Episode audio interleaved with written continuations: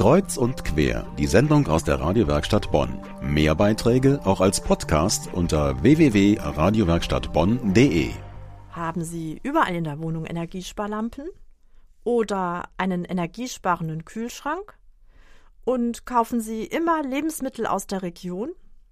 Achten Sie aktiv auf Umwelt- und Klimaschutz?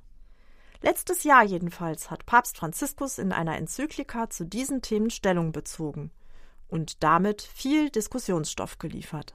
Irene Groß berichtet über eine ganz besondere Veranstaltung in Bonn, die sich mit genau diesem Thema beschäftigt hat. Die transformative Kraft von Laudato Si in der pluralistischen Gesellschaft, so heißt der Themenabend, zu dem die Organisation German Watch und die Stadt Bonn gemeinsam Ende November ins Bonner Rathaus eingeladen haben. Eine ganz besondere Veranstaltung zum Ende der gemeinsamen Jahrespartnerschaft. Ebenfalls Anlass zum Feiern, das 25-jährige Jubiläum von German Watch.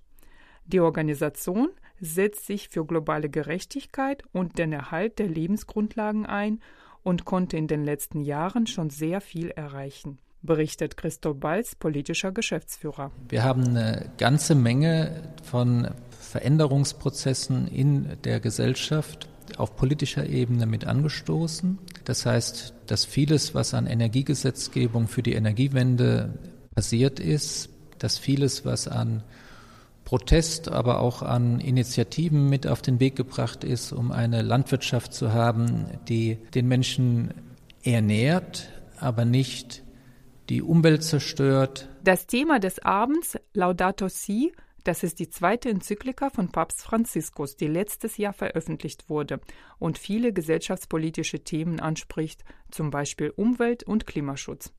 Als Ehrengast war Klaus Töpfer vor Ort. Er ist ehemaliger Exekutivdirektor des Umweltprogramms der Vereinten Nationen und früherer Umweltminister. Er bringt den Inhalt der Enzyklika auf den Punkt. Dies ist eine Enzyklika, die insgesamt fragt, wie verstehen wir uns denn in einer Gesellschaft, die diesen Planeten wirklich ausplündert? Und wie ist das zu verstehen, dass der Schrei der Erde, wie er sagt, genauso ist wie der Schrei der Verarmen und Verlassenen? Er will also eine gesellschaftspolitische Botschaft senden. Eine besonders dringende Botschaft findet Töpfer. Das zeigt sich nicht nur durch die Weltklimakonferenz in Paris. Wir haben in dieser Zeit bei den Vereinten Nationen die sogenannten Nachhaltigkeitsziele verabschiedet, die dazu beitragen soll, dass eben niemand vergessen wird. Und da ist es gut, wenn von einer so kompetenten Stelle, die sie mit Glauben und Wissen verbindet, eine solche sehr substanzielle Enzyklika vorgelegt wird. In dieser Enzyklika macht der Papst uns aufmerksam auf sehr wichtige Fragen. Inwieweit sind wir noch in der Lage, wirklich unsere Entscheidungen selbst zu treffen. Wie weit sind wir nicht schon unter dem, was der Papst das technologische Paradigma nennt? Sind wir schon unter die Macht der Technik gekommen? Wie weit hat die Ethik ihren Einfluss auf die Technik verloren? Für John Watch ist es ein ungewöhnlicher Schritt, sich mit solch einem Papier von einem religiösen Akteur zu beschäftigen.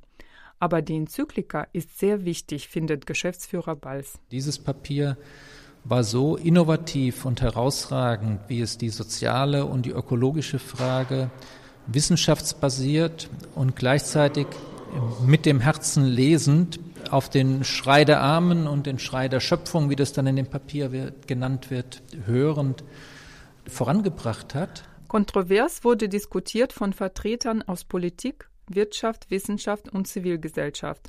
Das Ergebnis, in jedem Fall ist die Enzyklika eine wichtige Inspirationsquelle, da waren sich alle einig. Aber wer muss handeln? Und was muss passieren, wenn wir unser Klima, unsere Umwelt und unsere Gesellschaft etwas besser machen wollen? Jeder Einzelne kann da etwas beitragen.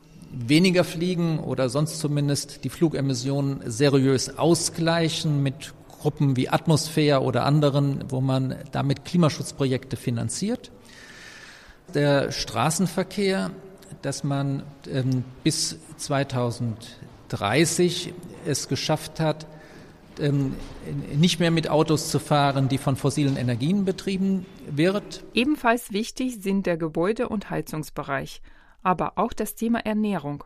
im Speziellen das Vorantreiben der ökologischen Landwirtschaft. Auch der Fleischverbrauch sollte reduziert werden. So gab es beim anschließenden Imbiss auch leckere vegetarische Häppchen. Und noch viel mehr Diskussionen zum Thema Umwelt- und Klimaschutz wird es in Bonn geben.